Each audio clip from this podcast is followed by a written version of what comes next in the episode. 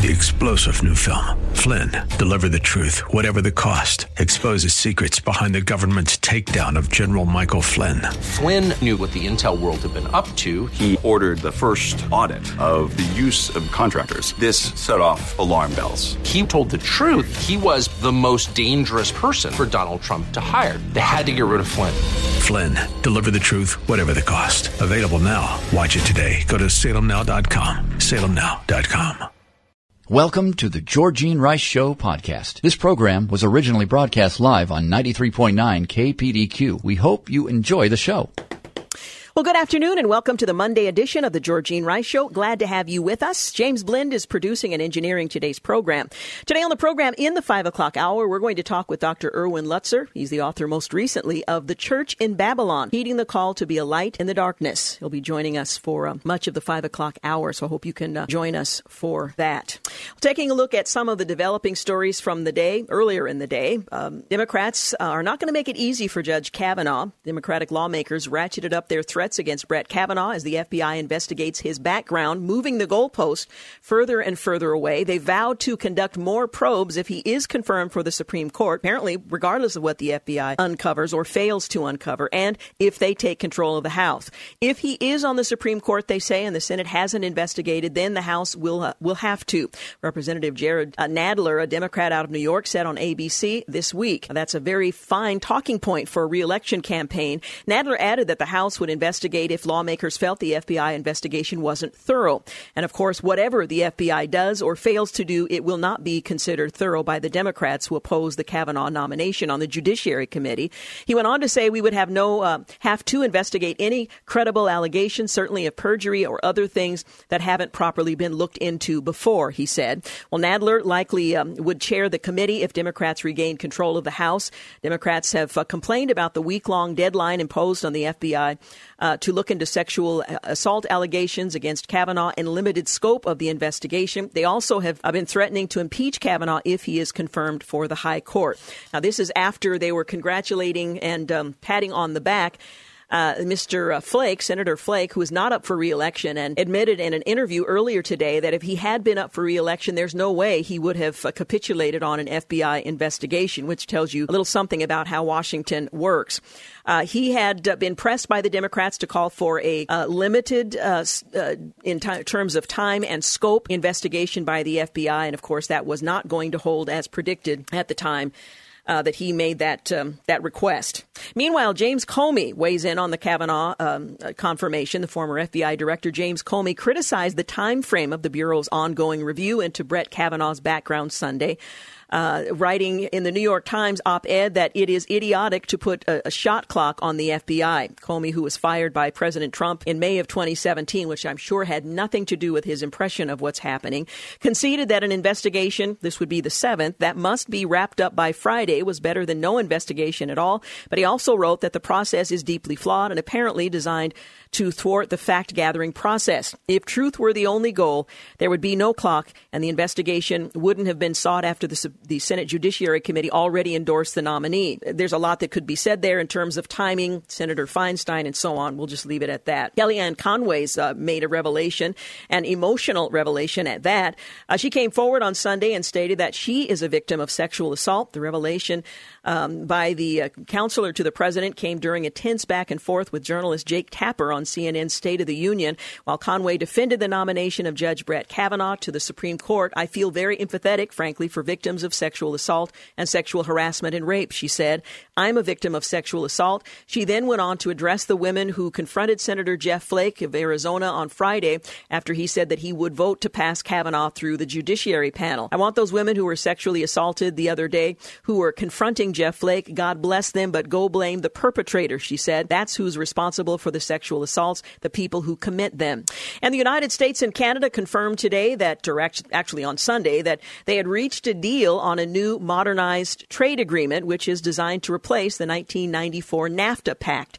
In a joint statement, the two nations said the new deal would be called the United States-Mexico-Canada Agreement, USMCA. Canadian Prime Minister Justin Trudeau said following a cabinet meeting, it's a good day for Canada. Trudeau plans to address the media on the deal today in his country. Meanwhile, California and the Trump administration are clashing again. California Governor Jerry Brown signed the nation's toughest net neutrality measure on Sunday, requiring internet providers to maintain a level playing field online.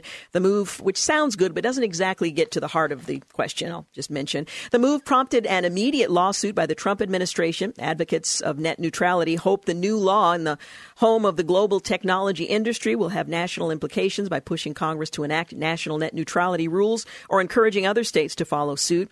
But the U.S. Department of Justice wants to stop the law in its tracks, arguing that it creates burdensome anti-consumer requirements that go against the federal government's approach to deregulating the internet. And on this day in 2017, a gunman opens fire from a room in the Mandalay Bay Casino Hotel in Las Vegas on a crowd of 22,000 country music fans at a concert below, leaving 58 people dead, more than 800 injured in the deadliest mass shooting in modern U.S. history. The gunman, Stephen Craig Paddock, kills himself before officers arrive. And on this day in 1964, the free speech movement begins at the University of California, Berkeley. On this day in 1957, the motto, "In God We Trust," begins appearing on U.S. paper currency. Let's just pray that it actually means something again. And on this day in 1937, Supreme Court Justice Hugo Black delivers a radio address in which he acknowledges being a former member of the Ku Klux Klan, but says he had dropped out of the organization before becoming a U.S. senator. Now, dropping out of the organization is one thing, denouncing the organization something quite different. Well, today does, in fact, mark the 1-year anniversary of the most fatal shooting in U.S. history. Something compelled Stephen Paddock to grab a gun, start firing out of his room at the Mandalay Bay Resort and Casino in Las Vegas on the Strip, killing 58 people, wounding hundreds more, in the deadliest mass shooting in modern American history. Police investigating the shooting have released hundreds of photos and videos of the massacre, and eyewitnesses have come forward and to tell harrowing stories of survival and recovery. Lives have been forever altered. Yet a year since the shooting began, one thing remains a mystery. What pushed the 64-year-old Paddock to pull the trigger again and again? In December last year, the man tasked with handling the FBI investigation, Special Agent in Charge Aaron Roos, vowed the Bureau would get to the bottom of the matter. He said their own investigative reporting would be focused in large part on the why, and that it would be released sometime before the 1-year anniversary of the shooting. But that report is yet to come out. In early August, Sandy Broat, the spokesperson for the FBI's Las Vegas field office, said that the FBI's Behavioral Analysis Unit report is still on schedule to be released this year, but certainly not before today. When asked by Fox News in recent days for further update on the status of their investigation, there was no answer. But today marks the 1-year anniversary as the massacre occurred and the motive still unknown. Well, the FBI has contacted Deborah Ramirez in connection with its investigation of sexual misconduct allegations against Supreme Court nominee Brett Kavanaugh. And I want to just remind you, as I mentioned last week when we discussed this on the program, that there's a difference between a criminal investigation conducted by the FBI and a investigation that's conducted as part of the nominating process. They are two very different things, and they don't yield the same kinds of results. But nonetheless, they have contacted Deborah Ramirez. The Bureau's contact with her confirms it will not confine its inquiry to the first set of allegations brought by Dr. Christine Blasey Ford, though it's not yet clear which other accusations federal investigators might pursue. She has agreed to cooperate with their investigation. Ramirez attorney John Clune said in a statement to The Washington Post, out of respect for the integrity of the process, we will have no further comment at this time. Ramirez claims Kavanaugh exposed himself to her during a party in their freshman year at Yale. She said she was drunk and nearly incapacitated. The probe will be limited to current credible allegations against the nominee and will be completed by Friday. That's a quote from the Senate Judiciary Committee spokesperson. It's not clear how many allegations the inquiry might encompass. At least 5 accusations of varying degrees of credibility have been made public. It was not clear as of Saturday if the FBI would investigate the allegations of Julie Swetnick, a Washington-based web developer who claims Kavanaugh was present at a house party where she was assaulted in the 1980s. More information about her and a local connection when we return. You're listening to The Georgene Rice Show. We'll be back. You're listening to The Georgene Rice Show podcast. It's aired on 93.9 KPDQ. 21 minutes after 4 o'clock, you're listening to The Georgene Rice Show. Just a reminder, coming up in the next hour of the program, we're going to talk with Dr. Erwin Lutzer. He's the author of The Church in Babylon: Heeding the Call to Be a Light in the Darkness. Well, Julie Swetnick was one of Brett Kavanaugh's accusers, but she has faced misconduct allegations here in Portland, we have since learned. She's one of the women accusing the Supreme Court nominee of sexual misconduct. She did face allegations of her own of misconduct during a short stint here in Portland at a tech company some 18 years ago.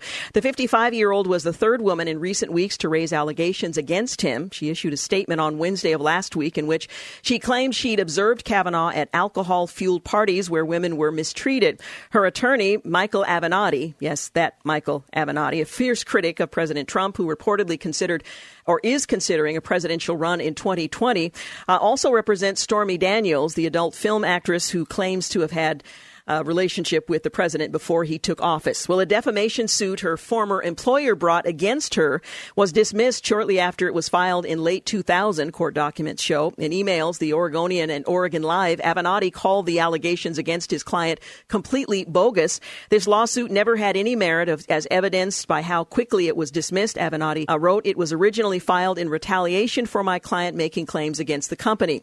Well, Swetnick worked at Portland-based WebTrends for a few months in 2000, according to a civil suit the Portland company filed against her late last year.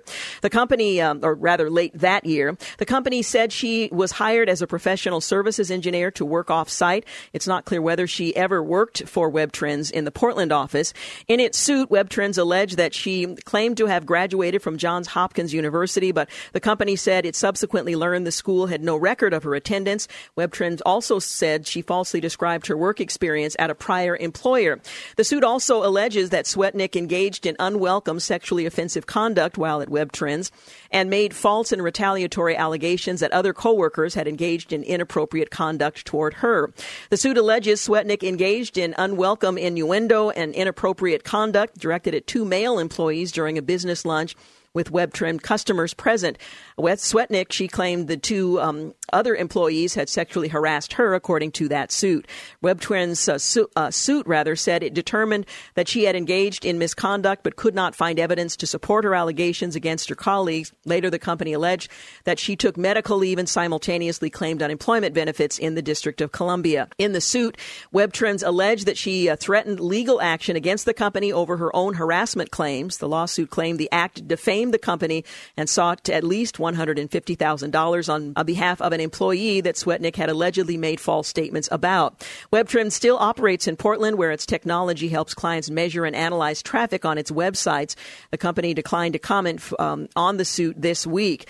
Since then, a boyfriend has also come forward saying that she was utterly unreliable, as has a close friend. Whether or not that will be part of the investigation undertaken by the FBI remains to be seen, but we are hearing that it's possible that investigation could be concluded as soon as Friday of this week and possibly earlier. Meanwhile, the Senate Judiciary Committee asked the FBI on Saturday to investigate the man who made an unfounded claim against Supreme Court nominee Judge Brett Kavanaugh, and then later recanted, saying the man had acted in bad faith. Chairman Grassley said the committee had to waste resources tracking down the claim by the man who said Judge Kavanaugh had in fact assaulted one of his friends in the 1980s. The man said he and another friend went to beat Judge Kavanaugh up, then said he recognized him recently when television showed Judge Kavanaugh after he was nominated to the high court.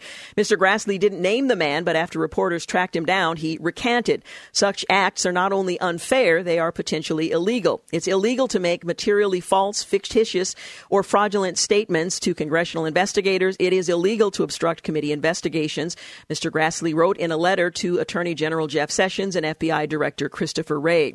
The move to demand an FBI probe could deter others from coming forward with false allegations over the upcoming days, while Judge Kavanaugh's nomination remains in limbo. The FBI is currently investigating other allegations against the judge, including assault made by Christine Blasey Ford, who in powerful testimony told senators last week of being assaulted by then-teenage Brett Kavanaugh, at a high school party in 1982. She said she most remembered him and his friend Mark Judge laughing at her as they assaulted her. Judge Kavanaugh indignantly refuted her claim to senators, saying that while he didn't question her that she was assaulted, it wasn't him. Several others have also come forward, including a woman who says the judge exposed himself to her during an alcohol-fueled party at Yale, another who said, who also made shocking and convoluted allegations the judge was complicit in gang rapes of high school girls. Judge Kavanaugh has vehemently refuted those allegations as well. Again, the FBI investigating under the rules of the nominating process, which, again, differ from a criminal investigation. And we are hearing rumblings that that could be completed as soon as Wednesday or Thursday of this week. Well, in his second scathing speech from the Senate floor in as many weeks, Senate Majority Leader Mitch McConnell on Monday predicted that Democrats wanted nothing less than totally unbounded fishing expedition of indefinite duration into the accusations against Supreme Court Brett Kavanaugh in order to delay this matter past the election. Comparing Senate Democrats' behavior to McCarthyism, McConnell vowed that there would be a final vote on Kavanaugh's confirmation in the Senate this week, saying the time for endless delay and obstruction has come to a close. Almost immediately after the FBI started in its additional review of Kavanaugh, top Democrats who had demanded the probe openly suggested the Bureau would be improperly influenced by the White House and that its investigation lacked legitimacy. If you listen carefully, Mr. President, you can practically hear the sounds of Democrats moving the goalposts, McConnell said. He added later, their goalposts keep shifting, but their goal hasn't moved an inch, not an inch. Do these actions suggest this has ever been about finding truth? McConnell asked. Anybody believe that? It was an open question. He also outwardly mocked Democrats and commentators for suggesting that Kavanaugh's impassioned defense against the allegations against him suggested that he lacked the necessary temperament to sit on the Supreme Court. Maybe we'll hear the real issue is not these uncooperated allegations, he went on to say, of misconduct after all, but rather the fact that Judge Kavanaugh, now listen to this, drank beer in high school and in college, or the fact that he was rightfully angry, and who wouldn't be, that his good name and his family have been dragged through the mud with a campaign of character assassination based on allegations that lacked any cooperation. We'll continue to follow that story as it develops. Now, as the FBI is doing its investigation, some things to look for, some inconsistencies in Christine Blasey Ford's testimony that could be resolved through this investigation, but certainly will be the focus. Ford wasn't able to recall the details of the party. Dr. Ford has no memory of key details of the night in question, details that could help corroborate her account, says, according to the memo from the prosecutor, Ms. Mitchell, who was involved in the investigation. She doesn't remember who invited her to the party, how she heard about it. She doesn't remember how she got to the party. She doesn't remember in what house the assault allegedly took place or where that house was located with any specificity. Also, the FBI will likely look into whether or not Ford, the fact that Ford doesn't recall how she got home from the party. Perhaps most importantly, she doesn't remember how she got from the party back to her house. She did not have a driver's license at the time. She was not old enough. Another issue the FBI may be looking to corroborate. No one has come forward to corroborate Ford's account up to this point. Perhaps an FBI inquiry might unearth corroborating testimony moving forward. But again, Ms. Mitchell points out that Dr. Ford's account of the alleged assault has not been corroborated by anyone she identified as having attended, including her lifelong friend. Mitchell writes in her memo, the memorandum, by the way, notes that Ford identified three people other than Kavanaugh who were present, and none have been able to corroborate her testimony. And most said they had not been to the party, denied being there, or have any recollection of such a party. Also, Ford's account of the incident isn't consistent depending on what season you're looking at and which testimony. Her then confidential July 30 letter to Senator Feinstein says that she that after the assault at which the judge was present, she heard Kavanaugh and Judge talking to other partygoers downstairs while she hid in the bathroom. But according to her testimony, she couldn't hear them talking to anyone. These are just a few of the things. Her account contains gaps in her memory, her timing in making the accusation, her inconsistent claim of psychological impact. These, I would imagine, are some of the things that the FBI investigation would seek to corroborate in what sounds like could be a very short period of looking into and looking for corroboration of claims that have been made up to this point, not only by Christine Blasey Ford, but others as well. 31 minutes after 4 o'clock is the time. Portions of our program today are brought to you by Zero Res. We'll be back. You're listening to the Georgene Rice Show podcast. It's aired on 93.9 KPDQ. We're back. You're listening to the Georgene Rice Show on this Monday afternoon. Later in the program, we are looking forward to a conversation with Dr. Erwin Lutzer. He's the author of The Church in Babylon: Heeding the Call to Be a Light in the Darkness. Great book, great conversation I'm anticipating coming up. Well, what's next in the Kavanaugh nomination? Of course, all eyes are focused on the FBI and when its agents might complete their probe of the allegations leveled against the judge by Christine Blasey Ford and others. The original plan was for the Senate Majority Leader Mitch McConnell to launch a parliamentary sequence over the weekend, which likely would have resulted in the confirmation vote by Tuesday or Wednesday of this week. But that's, of course, been pushed back. So what happens if the FBI finds something new? What if the inquiry poses other questions?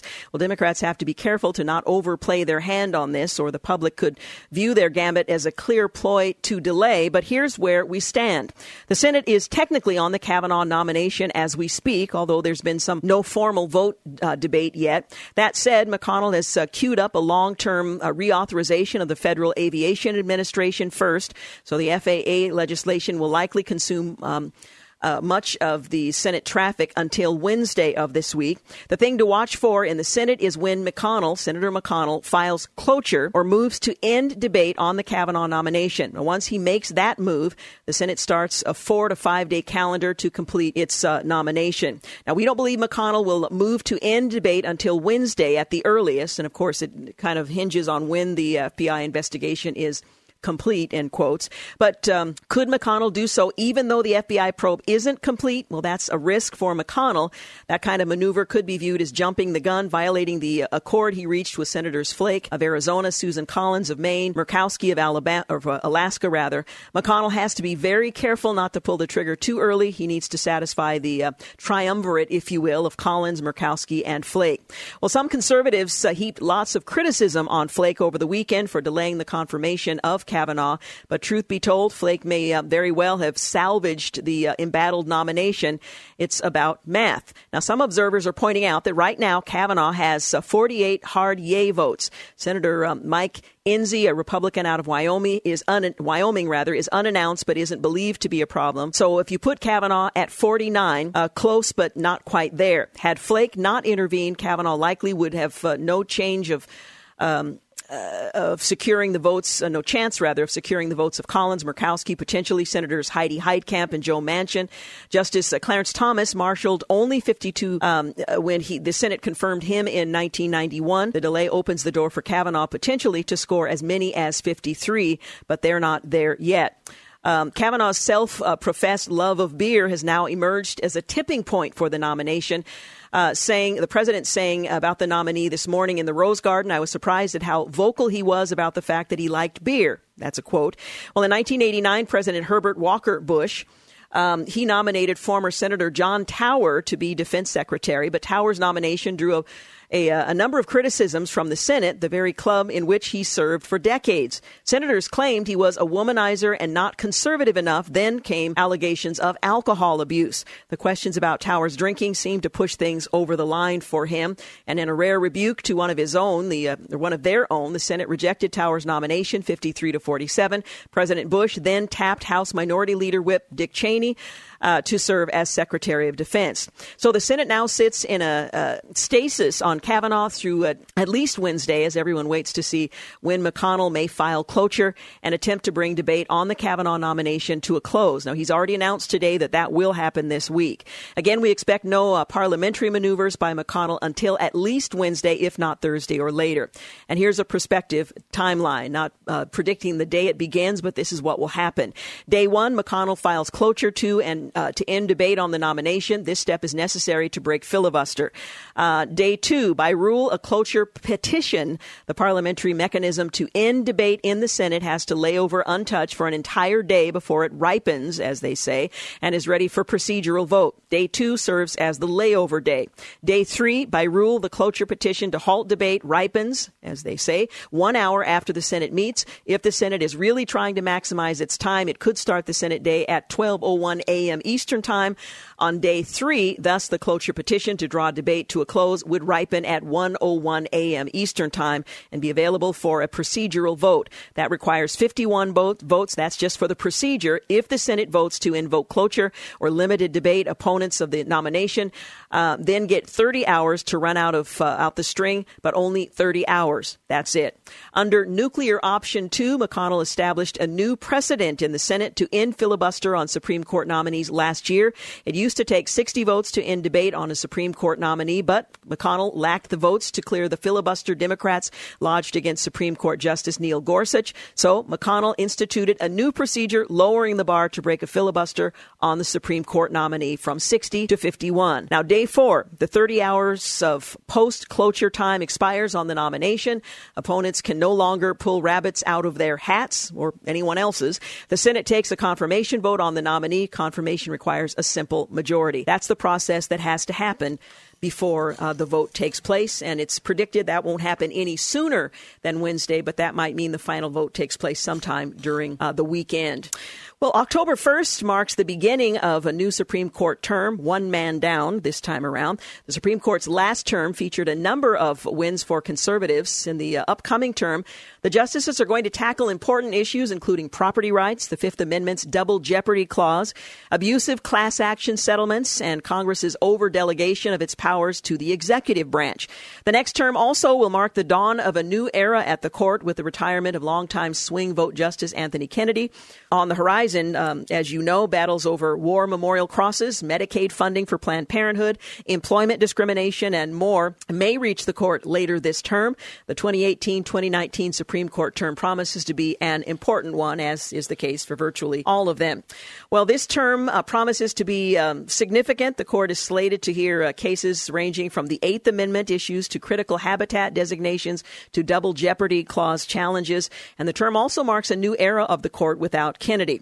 October 1st marks the first day the 2017 term brings to mind then-candidate Donald Trump's promise that we're going to win so much, you're going to be so sick and tired of winning, with conservative victories in numerous cases, including ones involving free speech, free exercise of one's religion, unions, and the travel ban. And while the next term may not have the volume of high-profile, headline-grabbing cases, the court will nevertheless hear many cases raising important issues like deciding what hoops property owners have to jump through in order to challenge a government taking of their land. Congress's overdelegation of powers to the executive branch, whether states are bound by the Eighth Amendment, ban on excessive fines, and critical habitat designations under the Endangered Species Act, and more. This term will also mark the dawn of that new era without Kennedy. In the past 20 years, many of the highest profile cases came down to Kennedy. He was in the majority in 90% of the cases, decided by a vote of 5-4 in the past 5 years, and 75% for the past 20 years. And though he once said the cases swing, I don't, litigators have spent the past 2 decades angling for Kennedy's vote. Indeed, Jeffrey Rosen, a law professor and head of the National Constitution Center, dubbed any brief that sought to curry favor by citing Kennedy's previous opinions as a Kennedy brief. Only time will tell how Kennedy's retirement will change the court. Well, each term features plenty of cases involving legal housekeeping issues, like when lawsuits have to be filed to be timely and how cases have to be litigated or settled. Generally, the Supreme Court doesn't consider major legal issues until such matters have been considered by the lower courts. After the court does address a major legal issue, its decision may lead to a host of related questions on which the lower courts, the academy, the media, Congress have the opportunity to reflect and opine. For example, in the Masterpiece Cake Shop versus Colorado Civil Rights Commission, the court held that the state commission's hostile treatment of a baker who declined to make a custom cake for a gay wedding violated the free exercise clause of the U.S. Constitution. The court did not, however, reach the heart of the conflict, which is whether a business owner may assert a religious exemption to a state law that forbids discrimination based on sexual orientation in public accommodations. There are numerous other cases pending in state and lower federal courts that may bring this very question back to the court. And in fact, the owner of Masterpiece Cake Shop has once again been hauled before the state commission for declining to make a cake for a gender transition party. So today it all begins. Again, one man down on the Supreme Court, awaiting a decision on Judge Kavanaugh.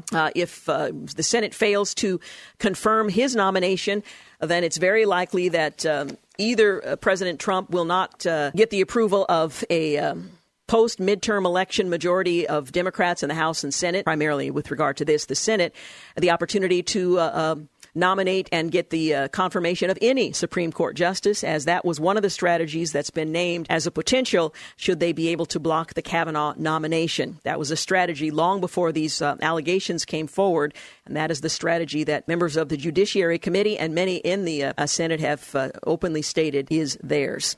All right, quick break. You're listening to The Georgene Rice Show. We'll be back. You're listening to The Georgene Rice Show podcast. It's aired on 93.9 KPDQ.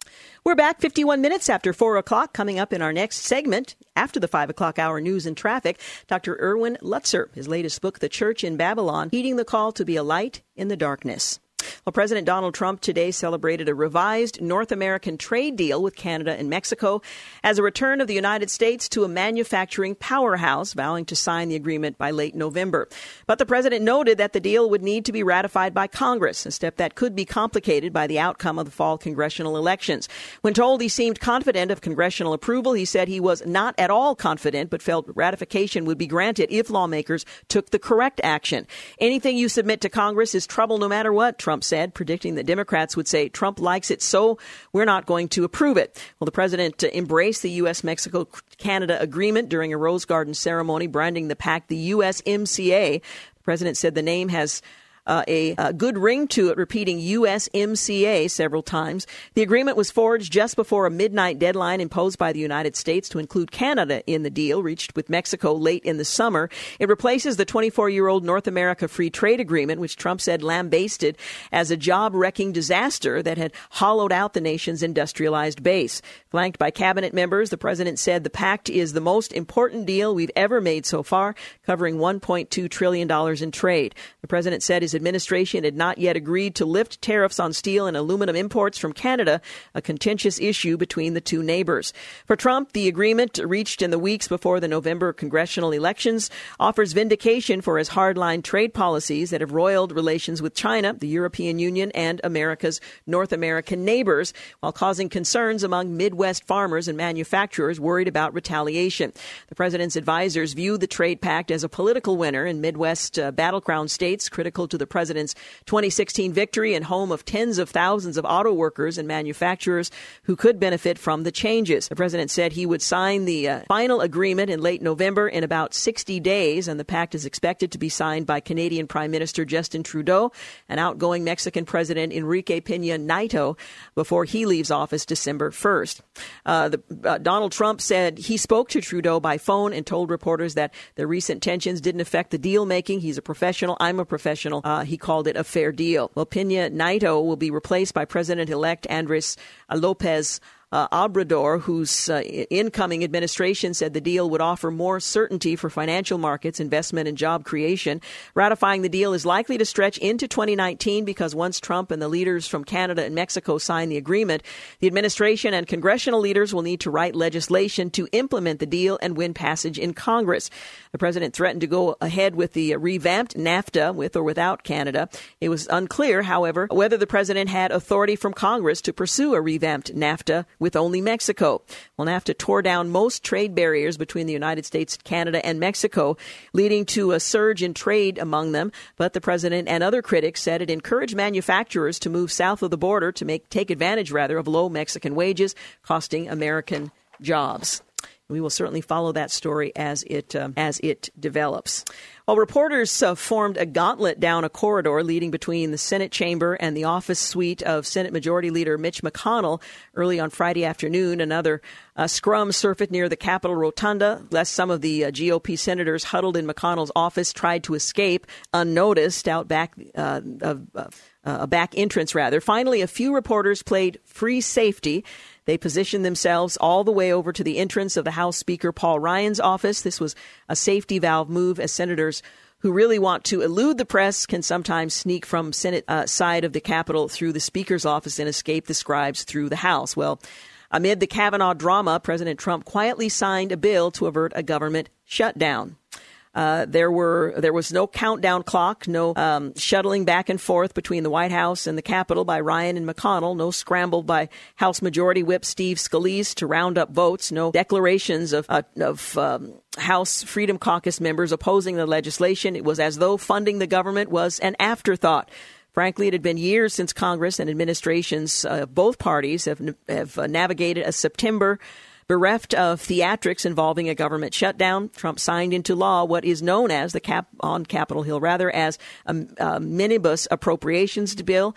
In March, the president reluctantly signed the omnibus spending bill, which mixed together all 12 of the annual spending bills into one solitary gargantuan package. The president briefly threatened to veto the plan despite advocating for the package, but he warned congressional leaders he wouldn't sign another omnibus again. So House and Senate leaders, they crafted a number of minibuses, as they're called, to fund the government for fiscal year 2019 and avoid a shutdown. Well, today, leading the appropriations queue was Minibus One. That plan combined three of the spending packages into one measure.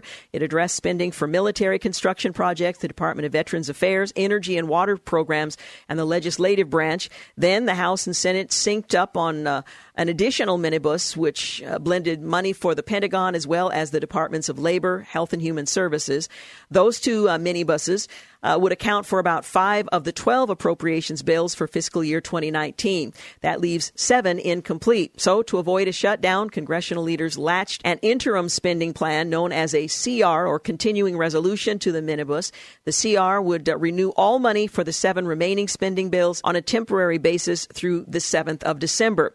Both chambers of Congress overwhelmingly approved the bill, both bills, I should say, and with little fanfare. After all, the midterms are just days away. It's remarkable that there wasn't a big standoff over government funding this fall, particularly after the president continually rattled shutdown sabers over the lack of additional money for his border wall. Well, tucked into the minibus was $1.6 billion in wall funding, but the president is far from scoring the motherlode of cash to pay for that wall. In addition, the House and Senate have yet to tackle the spending measure for the Department of Homeland Security. That won't happen until after the election. Both McConnell and Ryan repeatedly said they thought their agreement with Mr. Trump to avoid a shutdown would stick. They were right, even if the president continued to excoriate Congress for not funding his border wall. So if you missed that in the middle of all the other stuff that's going on, that did happen while you weren't looking, or at least while the media wasn't looking. Well, in another case of a study confirming the obvious, the latest in a long-standing debate over violent video games, they do cause players to become more physically aggressive. Now, that doesn't mean everyone who plays them has to be feared and cannot control him or herself, but there is a link. An international study looking at more than 17,000 adolescents ages 9 to 19 from 2010 to 2017 found playing violent video games led to increased physical aggression over time. The analysis of 24 studies from countries including the U.S., Canada, Germany, Japan found that those who played violent games such as Grand Theft Auto, Call of Duty, and Manhunt were more likely to exhibit behavior such as being sent to the principal's office for fighting or hitting a non-family member. And although no single research project is definitive, our research aims to provide the most current and compelling responses to key criticism on this topic. That's a quote from Jay Hull, lead author of the study published today in the Proceedings of the National Academy of Scientists. Well, based on the findings, he says, we feel it is clear that violent video games gameplay is associated with subsequent increases in physical aggression. He's an associate dean of faculty for the social sciences at Dartmouth College in Hanover, New Hampshire, and the Dartmouth professor of psychological and brain sciences. Video games, game violence has been a hot button issue for more than a decade. Interest in research on video games' potential for violence increased after it was learned Eric Harris and Dylan Klebold, the two teenagers who committed the Columbine High School shooting, played the first-person shooting computer game Doom. But in 2011, Supreme Court decision overturning California's ban on the sale of violent video games to minors, the late Justice Anthony Scalia, dismissed a link between the games and aggression. These studies have been rejected by every court to consider them, and with good reason. They do not prove that violent video games cause minors to act aggressively, he wrote in the majority opinion. Well, since then, an American Psychological Association task force report in 2015 found a link between violent video games and increased aggression in players, but insufficient evidence that violent games lead to criminal violence. Well, earlier this year, the president convened a video game summit a month after the February shooting that killed 17 people at Marjorie Stoneman Douglas High School in Parkland. Prior to that meeting, he said, "I'm hearing more and more people say the level of violence on video games is really shaping young people's thoughts." Well, the Dartmouth researchers sought to reduce confusion about research findings, including disputes about the association between violent games and aggression, with a finely structured meta-analysis. Well, those in the study who played violent games, whether frequently or infrequently, had an increased risk of aggressive behavior. The new research echoes Hull's previous finding that playing violent games equates to about twice the risk of being sent to the principal's office for fighting during an 8-month period. He said a separate 2014 study he oversaw of violent video games in 2,000 families is one in 24 included in the meta-analysis. The effect is relatively small, but statistically reliable. The effect does exist. So you can take that for what you will. We're going to take a break for news and traffic at the top of the hour. When we return, we'll talk with Dr. Erwin Lutzer. He's the author of The Church in Babylon: Heeding the Call to Be a Light in the Darkness. You're listening to the Georgene Rice Show podcast. It's aired on 93.9 KPDQ. Well, good afternoon and welcome back. You're listening to the Georgene Rice Show. My next guest makes the point that, like the Israelites in Babylon, Christians today are feeling captive, trying to maintain their faith in the midst of a pagan culture. Faced with new challenges and cultural changes that test the resolve, the dedication, and conviction of followers of Jesus living in America. In his latest book, The Church in Babylon: Heeding the Call to Be a Light in the Darkness, Dr. Erwin Lutzer, he believes that church is living in a modern-day Babylon with threats from inside by false beliefs and wrong attitudes. Like the Jews of Babylon, Christians learn to engage our culture without being spiritually destroyed by it. And he, who served as senior pastor of the Moody Bible Church for 36 years, addresses concerns with sensitivity, biblical guidance, and encouraging words on topics that include the faithful remnant, our call to obedience rather than success, Islam, immigration, and the church, and much, much more. Well, my guest is Dr. Lutzer. He is pastor emeritus of the Moody Church, where he served as senior pastor for 36 years. A clear expositor of the Bible, he is the featured speaker on 3 radio programs that are heard on more than 1,000 outlets in the United States and around the world. Dr. Lutzer is also an award-winning author of numerous books, including Rescuing the Gospel, He Will Be the Preacher, The Cross in the Shadow of the Crescent, 1 Minute After You Die, and others. Dr. Lutzer and his wife, Rebecca, live in the Chicago area, but we are delighted to have him with us by phone today to talk about his latest book, The Church in Babylon: Heeding the Call to Be a Light in the Darkness. Dr. Lutzer, thank you so much for joining us. I'm so glad that I can be with you today. Well, let's begin by talking about the Babylonian exile, to give our listeners who may not be familiar with that portion of Scripture with the reference in the title of your book, The Church in Babylon. Well, you know, the armies of Nebuchadnezzar came down to Jerusalem, destroyed the temple, took Jews to Babylon as captives, about 10,000 of them, and they had to go back to Babylon and live as a minority in the midst of a majority pagan culture. And that's really where we are, and God gave them instructions how to be involved in the culture. But at the same time, they were not to be assimilated by it. And, you know, we're living at a time when the church is, what shall we say, the culture is being more influential in the church than the church is in the culture. So I deal with issues that Daniel faced, Shadrach, Meshach, and Abednego. They were supposed to bow before the image. The state began to take the role of God through laws of the king, and they were to serve the king, but they were also to put a line in the sand and say there are some things we can do in our culture, but there are some things that we can't. So I make those parallels. But then I also looked around and asked myself, what is in our Babylon today? It's a very different culture, and that's why I have a chapter on the whole issue of social media, technology, which in many respects I think is destroying much of our culture because of its addictions, and people aren't reading, they are watching YouTube all the time. But in addition to that, a chapter on transgenderism, a chapter on immigration. Maybe we can talk about that, because I think evangelicals say sometimes very foolish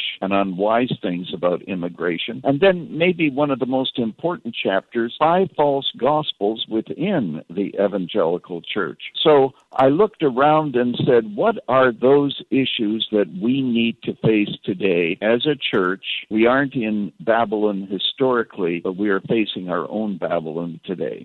Now, this is unique for the United States in that we lived in a republic that was largely influenced by and reflected a Judeo-Christian worldview. We're seeing a shift that other places like Europe has experienced historically as well. How prepared do you think the church has been or is in dealing with the new challenges that we face. We're going to talk about the church more specifically, as you do in the book, the five false gospels. But generally speaking, what would you attribute our failure at not allowing ourselves to be assimilated by the culture? Is it that we are biblically illiterate, that our pastors are not teaching sound biblical teaching? How would you describe how we find ourselves in this situation today? Yeah, maybe I would say all of the above. Mm-hmm. Plus, here's our problem, okay? We are living in a culture in which we are being shamed into silence. I make the point that we used to have, if you think about the football analogy, there was a time when all of our games were home games. And the people in the stands, you're absolutely right, because of Christian influence, were basically on our side. And even if they didn't agree with us, they wished us well. Well, today, all of our games are away games. The people in the stands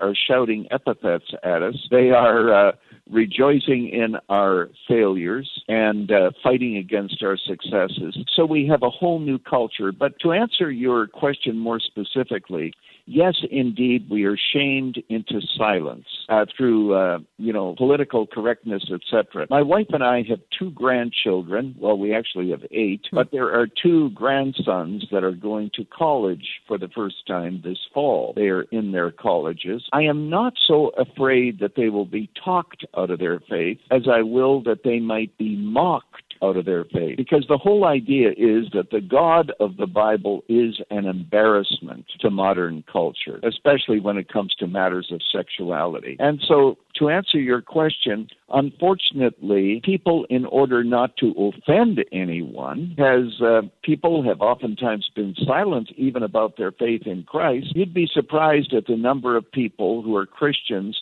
who work next to non-Christians, and the non-Christians don't even know that these are people who belong to Jesus. So unless we begin to witness and understand our responsibility and be willing to take whatever consequences there are and be called names, if that's what it takes, then we simply capitulate to the culture. One of the things that we have enjoyed, and it's in our Constitution, is the freedom of religion. Some have tried to alter that to reduce it to the freedom of worship, which is a very different thing. We're seeing that constricted these days. How should we respond to these changes in religious freedom that seek to constrict how we can express our faith in the public square? Well, first of all, you certainly see the importance that there is to the laws that are there today, and that's why you have this circus going on in Washington regarding the Supreme Court. Show me your laws, and I will show you your God. Now, here's the point. Shadrach, Meshach, and Abednego were supposed to bow down and worship the image, and they didn't. And in one of the greatest expressions of faith in the Bible anywhere, they say to King Nebuchadnezzar, "We believe, O king, that our God is able to deliver us, and that he will deliver us. But if not, let it be known unto you, O king, that we will not bow down and worship the image. We will go to the fiery furnace." So they were not certain at all that when they were thrown into the fiery furnace that there would be the fourth man who would walk among them. And the point is that that was an unusual story. There are many people who are being burned for their faith, who are being tortured for their faith. Now, we're not there yet in America, but are we willing to lose our jobs for our faith? And I stress the need to draw a line in the sand. For example, there's a teacher here at the Moody Church who teaches in the Chicago school system, and he says he was told it is not enough to simply tolerate same-sex marriage. If you don't celebrate it, you might be fired. So that for him is a line in the sand. I can be in a school system which tolerates it, but if I'm asked to celebrate what God has condemned, that's a line in the sand. So his question is, if it comes down to that, is he willing to lose his job? And we as Christians need to be able to stand so strong that we say, even my job, though I need to earn a living, is not as important to me as the integrity of what I believe and standing up for truth. So that's our challenge as the state becomes more secular and you have the invasion of laws into our own consciences. We're talking this afternoon with Dr. Erwin Lutzer. His book, most recently, recently, The Church in Babylon: Heeding the Call to Be a Light in the Darkness. We'll continue our conversation in a moment. You're listening to The Georgene Rice Show. You're listening to The Georgene Rice Show podcast. It's aired on 93.9 KPDQ. We're back. We're talking this afternoon with Dr. Erwin Lutzer. His book is titled The Church in Babylon: Heeding the Call to Be a Light in the Darkness. Now, one of your chapters is titled A Light to the City, A Heart for God. We are called to be salt and light, but some of us are sort of have a dimmer. We can be bright in some places, less so in other places, in order to protect our own reputations, perhaps, our sanity, our peace, to minimize the conflict that we might face. What is it that we are called to do as salt and light in the city that God has placed us in, that is honoring to him, that faces the challenges that are coming and will come, and without compromise? Well, you know, I might say that it is very important for us to realize that there is no easy fix. If you know anything about Chicago, you know that we have a lot of shootings here. Yes. And it isn't just a matter of praying, oh, God, we pray for the city, though we do, and we have churches, we have city-wide prayer meetings here in Chicago. But the point is, the illustrations that I give in the book are those people who are working in these neighborhoods. Some live in these neighborhoods. They take in children, street children, sometimes young men who have no fathers. They mentor them. And unless we recognize that there has to be great sacrifice on the part of people who are living in areas like that. Now, I don't live in an area like that, but I talk about those who do, because that's an ultimate kind of sacrifice that they have to make to become transforming. So what we have to do is to be the light, the salt, but at the same time, we can't give up truth. And, you know, we're living at a day and age when words such as love and unity and compassion are being defined in ways that are contrary to Scripture. So you have, for example, the concession of many evangelicals to same-sex marriage. And the reason is because they know some homosexuals who are kind, who are loving, and so forth, so they say, why should we deny them this? And so what you have oftentimes is love overcomes some very clear biblical guidelines, and what we have to do is to help people know that we live with a tension. Yes, we love, but we also have convictions that cannot be sold on the altar of compassion. We need to be able to live with that tension to be salt and light. Mm-hmm. Well, let's talk about one area of tension. What should the response be among Christians regarding the acceptance of transgender or LGBTQ communities, especially inside the church, to respect and maintain that tension, particularly in the face of those within the church who are willing to compromise for the sake of relieving that tension? Well, you know, boy, I don't know how much time we have, but I'll hurry through this, okay? The point that I make is simply this. When a 52-year-old man, whose name is Paul Wolschow, when he identifies as a 6-year-old girl and plays with dolls, as he does he have a body problem or does he have a mind problem? I suggest that he has a mind problem. Now, what you find then in the transgender community is this. If a man is born as a man and he identifies as a woman, does he have a mind problem or does he have a body problem? The issue is really one of the mind. So the contemporary way is to say, look, a person has to be at peace, so what you do is you mutilate your body so that it fits the mind. My argument is the mind needs to be changed, if anything, in order to fit the body. And if there is no resolution of that tension, then the teaching of the Scripture, and this is true also for those who struggle with homosexuality, the teaching of Scripture is celibacy, because all sexual relationships outside of a man-woman relationship of marriage covenant are condemned in Scripture. So what you need to do is to be able to train young people to say, this is the struggle that we're having, and this is what God calls us to. Now, there are many examples, especially when it comes to homosexuality, of those whose desires have been changed by God, etc. But there are those who struggle who say that those desires are still with me. So the question is, are you willing to pay the price of discipleship and say, I'm committed to holiness no matter what my desires are? Maintaining that standard has become the challenge of the church, as we're seeing more and more evangelical churches compromise on that issue for the sake of, well, I don't want to try to predict motives, but And that has challenged many, believing that if church leadership is willing to compromise on this point, then perhaps there are other issues in Scripture that we should also consider reinterpreting for the sake of the time and place we find ourselves in culture. And there's a danger to that. There really is. And, you know, in the chapter of the book, which happens to be the longest chapter, where I talk about 5 false gospels within the evangelical church, number 1 is permissive grace.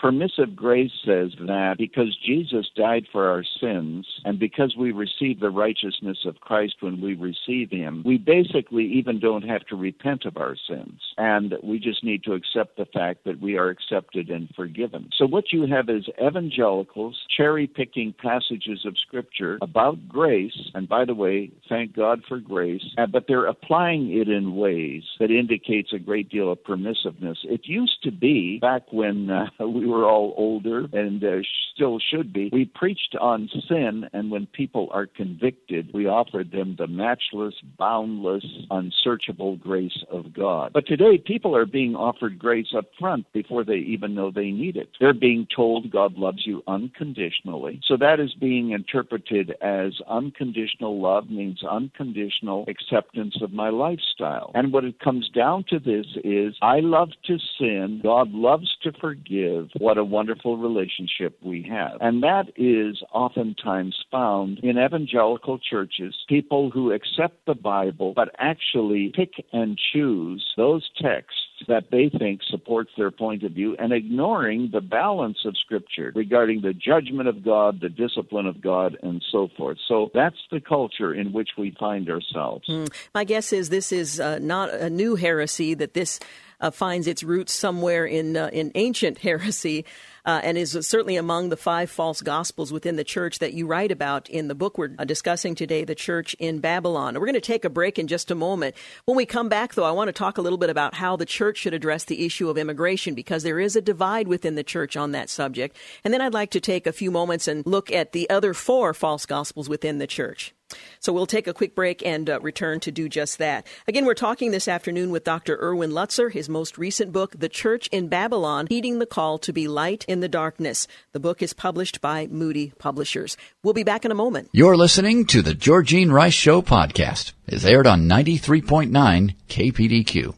We are back. You're listening to The Georgene Rice Show. I'm continuing my conversation with Dr. Erwin Lutzer. He is pastor emeritus at the Moody Church in Chicago, where he served for over 35 years. He is a renowned theologian. Dr. Lutzer earned his degree from Winnipeg Bible College, his master's and a doctorate from Dallas Theological Seminary in philosophy from Loyola University, and an honorary LLD from the Simon Greenleaf School of Law. He is an award-winning author and featured speaker on 3 radio programs that can be heard on more than 700 stations in the United States and around the world. We're talking about his most recent book, The Church in Babylon: Heeding the Call to Be a Light in the Darkness. Now, another of the issues that the church is divided on, which is probably somewhat confusing to the culture, is the subject of immigration.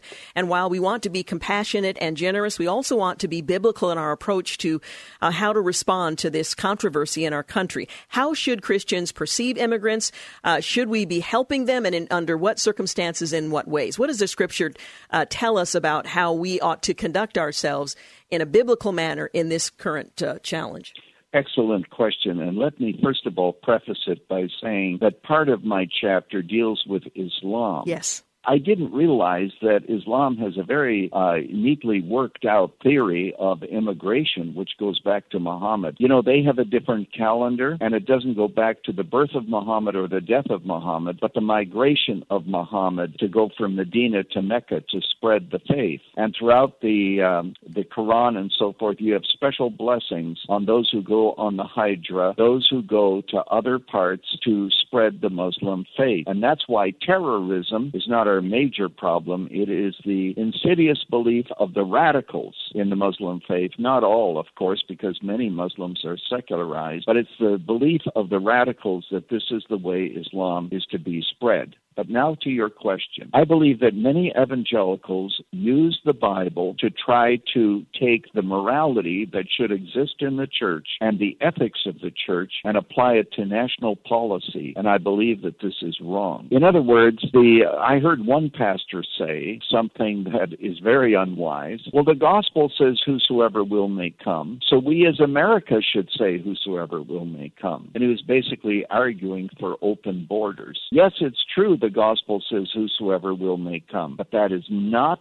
to be applied to the state. If I might put it clearly, the symbol of the state is the sword, as it indicates in the 13th chapter of Romans. The symbol of the church is the cross, and those two are entirely different. And then you have evangelicals saying, well, Jesus himself was an immigrant. Well, yes, his family took him to Egypt. We don't know that they broke any laws in doing that. But the point is, that has nothing to do with the national policy of the United States. The responsibility of the government is the protection of its citizens to maintain order and so forth. So what we must do is to realize that there is nothing in the Bible that would suggest that a nation does not have a right to say who comes into a country or who doesn't. Now, that being said, let's talk about the church. The role of the church is to minister to anyone, whether they are here legally or illegally. I use the example of, the Good Samaritan. He didn't say to the man wounded along the road, now what religion are you? Are you here legally or illegally? We help people no matter what. And I give examples of how churches are reaching out to Muslim communities,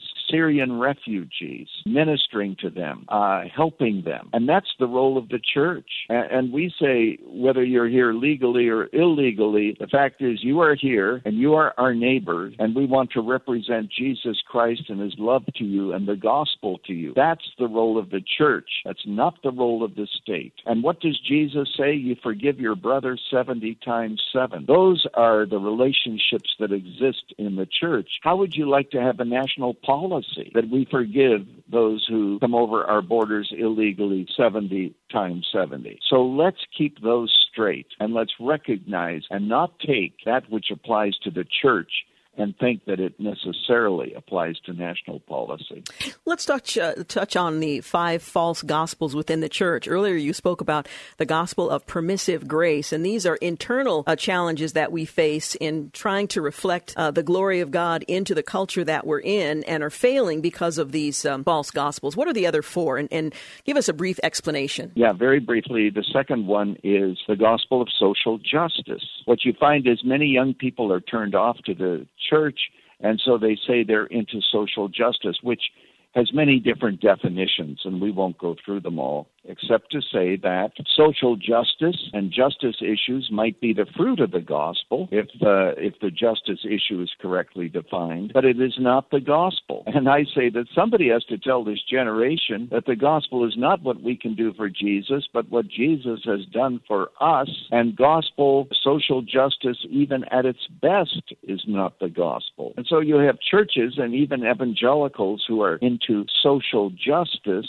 sometimes defined as Marxism, where you think that a just society is taking wealth from the rich and making sure that it's equally distributed. Different definitions, but what we must recognize, it is no substitute for the doctrine of repentance and God's grace and salvation. Very quickly, number 3 is the intrusion of New Age teaching into the church. Even such things as contemplative prayer. And I believe in contemplative prayer. I contemplate all the time when I pray. But contemplative prayer is sometimes combined with Eastern religion and Eastern ideas of how our consciousness ends up being God, etc. And we are really wrong-headed and misled. There's a Catholic writer by the name of Father Rohr, who has written a book read widely by evangelicals, and I show how it is totally and completely New Age. So those are the kinds of things. The next one is the gospel of my sexuality. We've already talked about that earlier, same-sex marriage, etc. And then the last of the false gospels is not really a false gospel, but I put it in. It is this. There are Muslim people who are being invited into churches for Christian-Muslim dialogue. And I quote a book that was written by Muslims for Muslims on how to make Islam palatable and acceptable to Americans. And the Islam that is presented there has really no roots in the Hadith or the Quran. It is a sanitized version, and Muslims are, I'm not opposed to debating a Muslim necessarily, but when you have them come into the churches and present their view of Islam, it is a very different Islam than the Christians have experienced in the Middle East. And they present it to Americans, many of whom have never seen a Quran, much less read any of it, who are so eager to believe that Islam at its roots is a religion of peace and love, not knowing its true history and its true teachings. So those, very briefly, are the five false gospels that I present in that chapter. Is the church today in America like the church of Laodicea we read about in the book of Revelations?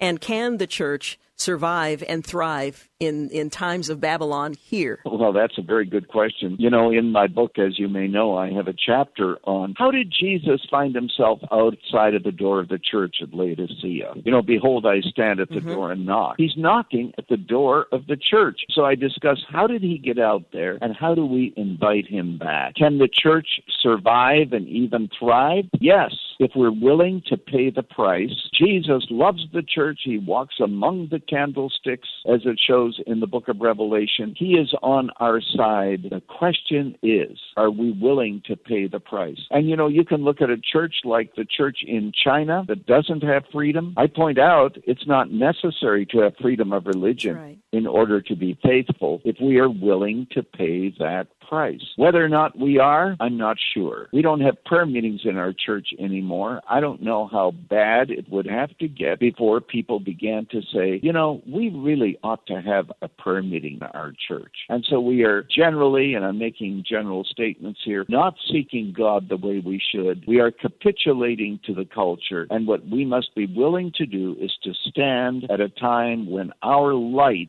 is seen as darkness, which is exactly where we are today. Now, before I let you go, can you share a little bit about the DVD series and study guide that accompanies the book, The Church in Babylon?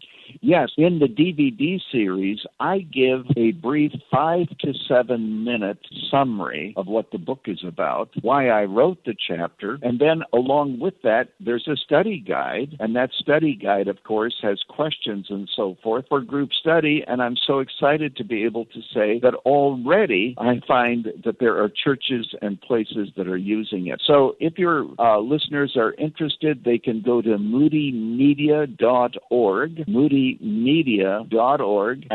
Media, of course, is because of our ministry here. And they can find out more books also that are available, but they can get a copy of the book along with a study guide, moodymedia.org. So I trust that, listen, I gave this book to Jesus, especially as it got near the end and I was struggling with some organizational issues. I said, Jesus, this is your book. And I'd wake up in the morning and say, what do you want to say to your church today? So I feel very deeply about it. And I'm so glad that we've had this opportunity to be together, to be interviewed today. The Church in Babylon, Heeding the Call to Be a Light in the Darkness. moodymedia.org is one place where you can book. Well, I thank you for taking the time to talk with us and for your diligence in obeying God's call, because the church needs a book like this to help us navigate these very treacherous but survivable waters. Dr. Lutzer, thank you so much for joining us today. Thank you, and God bless you. You the same. You're listening to The Georgene Rice Show. We'll be back in a moment to wrap things up. You're listening to The Georgene Rice Show podcast. It's aired on 93.9 KPDQ. We're back. You're listening to the final segment of The Georgene Rice Show. I so appreciate Dr. Lutzer and his call for us to press into what God is calling us to do and being willing to pay the price, whatever that might happen to be. To give us just another glimpse into the direction the culture is headed, I wanted to reference a letter I received from listeners who live here in Portland. They'd written to the director of Multnomah County Library saying, it has come to our attention that Multnomah County Library is sponsoring an event in which drag queens read stories of inclusion and tolerance to children at 7 libraries with dances following. We find the use of public monies to fund such events to be both repulsive in taste and morals. Poison Waters, the name says it all, and her ilk, this is one of the readers apparently, are representative of a very small group of individuals who have a lifestyle different from the majority of the public, and the letter goes on from there. They received a response from the letter from the director of libraries, Valerie Oakley. Thank you for writing the library to share your concern about our Drag Queen Storytime program series offered this fall. While public libraries are often at the center of disagreement around free expression and censorship, I want to acknowledge and respond to your concerns. The library serves a diverse population with a broad range of interests, preferences, and needs. We strive to reflect our community's needs in selecting programs, books, and other materials. Drag Queen Storytime events seek to explore ideas of difference, diversity, and inclusion through stories, music, and costume. I've seen the costumes of some of these, and I'd be afraid to go just as an adult, let alone with a kid. These are rather scary-looking figures who are posing at the library. But nonetheless, she goes on to write, the library's focus is designing these programs has remained on the context within them. All presenters have agreed to participate based on the library's commitment to inclusion, diversity, tolerance, and creating a welcome space for all points of view. Drag Queen Storytime presenters are paid with private funds. Now, I wanted to bring this to your attention by way of warning. You can go to the Multnomah County website for more information. There's a picture there of one of the queens who is involved, Carla Rossi. Queen Carla Rossi, it says, reading stories about inclusion and diversity, followed by a dance party for kids. The library is proud to present an hour of kid-friendly drag. What exactly is kid-friendly drag? Join us for Storytime featuring our fabulous Storytime's presenter, Carla Rossi. It's an hour of kid-friendly drag. Join us for this special story time, and it goes on from there. Then there's another one. The library is proud to present an hour of kid-friendly drag. Join us for the special story time featuring the fabulous sisters Perpetual Indulgence. Mommy, what does Perpetual Indulgence mean? When the man dressed as a woman makes reference to it. Sister Donna and Sister Olive, reading stories about inclusion and diversity, followed by a craft or dance party. That's the description that's given. And then there's a bit more of an explanation. Sister Donna Van Nuday sprang fully formed from the three-ways collision of a tiny car full of clowns with big feet, a van full of nuns with love for their community, and a semi-truck full of glitter with a big, burly bear driver. She never did get his name. Donna has been sister of Perpetual Indulgence for more than 5 years, and she, which is of course a he, uses her sister magic to spread joy and make sure everyone she meets knows that they are worthy and lovable just as they are. Sister Olive, you began her journey in 2015. She started the annual event Reading It's a Drag, where new books and gifts are handed out to dozens of area children, and the Portland sisters read queer, family-positive books to kids. The event repeats every 6 months with a winter pajama party version and as an official kickoff to Portland Pride in June. Sister Olive's favorite events are bingo with residents of Our House, Reading It's a Drag, and she is excited to be working with a new drag reading program at Multnomah County Libraries. Anyway, you as a parent need to be informed. You can look up more information about it all. You can write to the library to either ask for an explanation, to express your views on the subject, the Multnomah County Library. Now, my guess is this is being carried out in libraries all across the country as well, but you might want to check if you're in Washington County or Clark or Clackamas counties to see if something similar is going on in your locations as well. But the Multnomah County Library says, well, look, we want to reflect all views having to do with sexuality, confusion.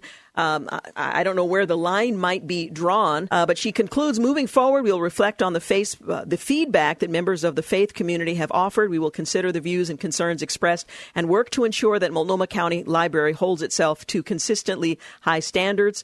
If you wish to submit, and it goes on from there, I thank you for expressing your family thoughts and ideas and hope you'll continue to use the library. A public library should remain a cornerstone of the community it serves and create opportunities for dialogue and understanding. So you have at the Multnomah County Library opportunities for grown men dressed like women to read books to children about themselves and others.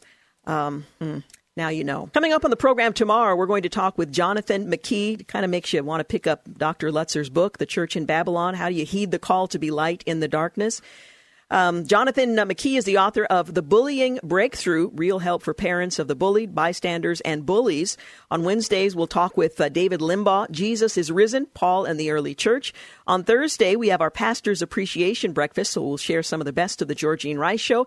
And then we anticipate a fun Friday to wrap it all up. I want to thank James Blend for producing and engineering today's program, and thank you for making The Georgene Rice Show part of your day. Have a great night. Thanks for listening to The Georgene Rice Show podcast.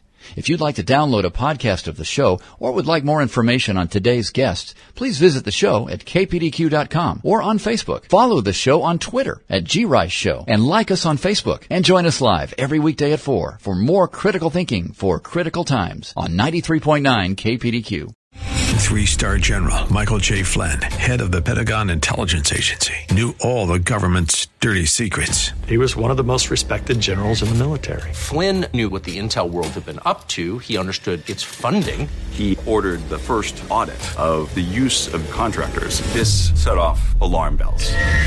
The explosive new documentary, Flynn, Deliver the Truth, Whatever the Cost, and covers the facts behind this scandal. Flynn told the truth. He was the most dangerous person for Donald Trump to hire. I find out the worst enemy that I'm going to face in my life is right here in America. They took my assessment and they wanted me to change it. And I was like, I'm not changing it. They had to get rid of Flynn. With in-depth interviews, archival footage, and never-before-seen personal records of the man behind the headlines. I just felt like I was drowning. Flynn, Deliver the Truth, Whatever the Cost. Available now. Watch it today. Go to SalemNow.com. SalemNow.com.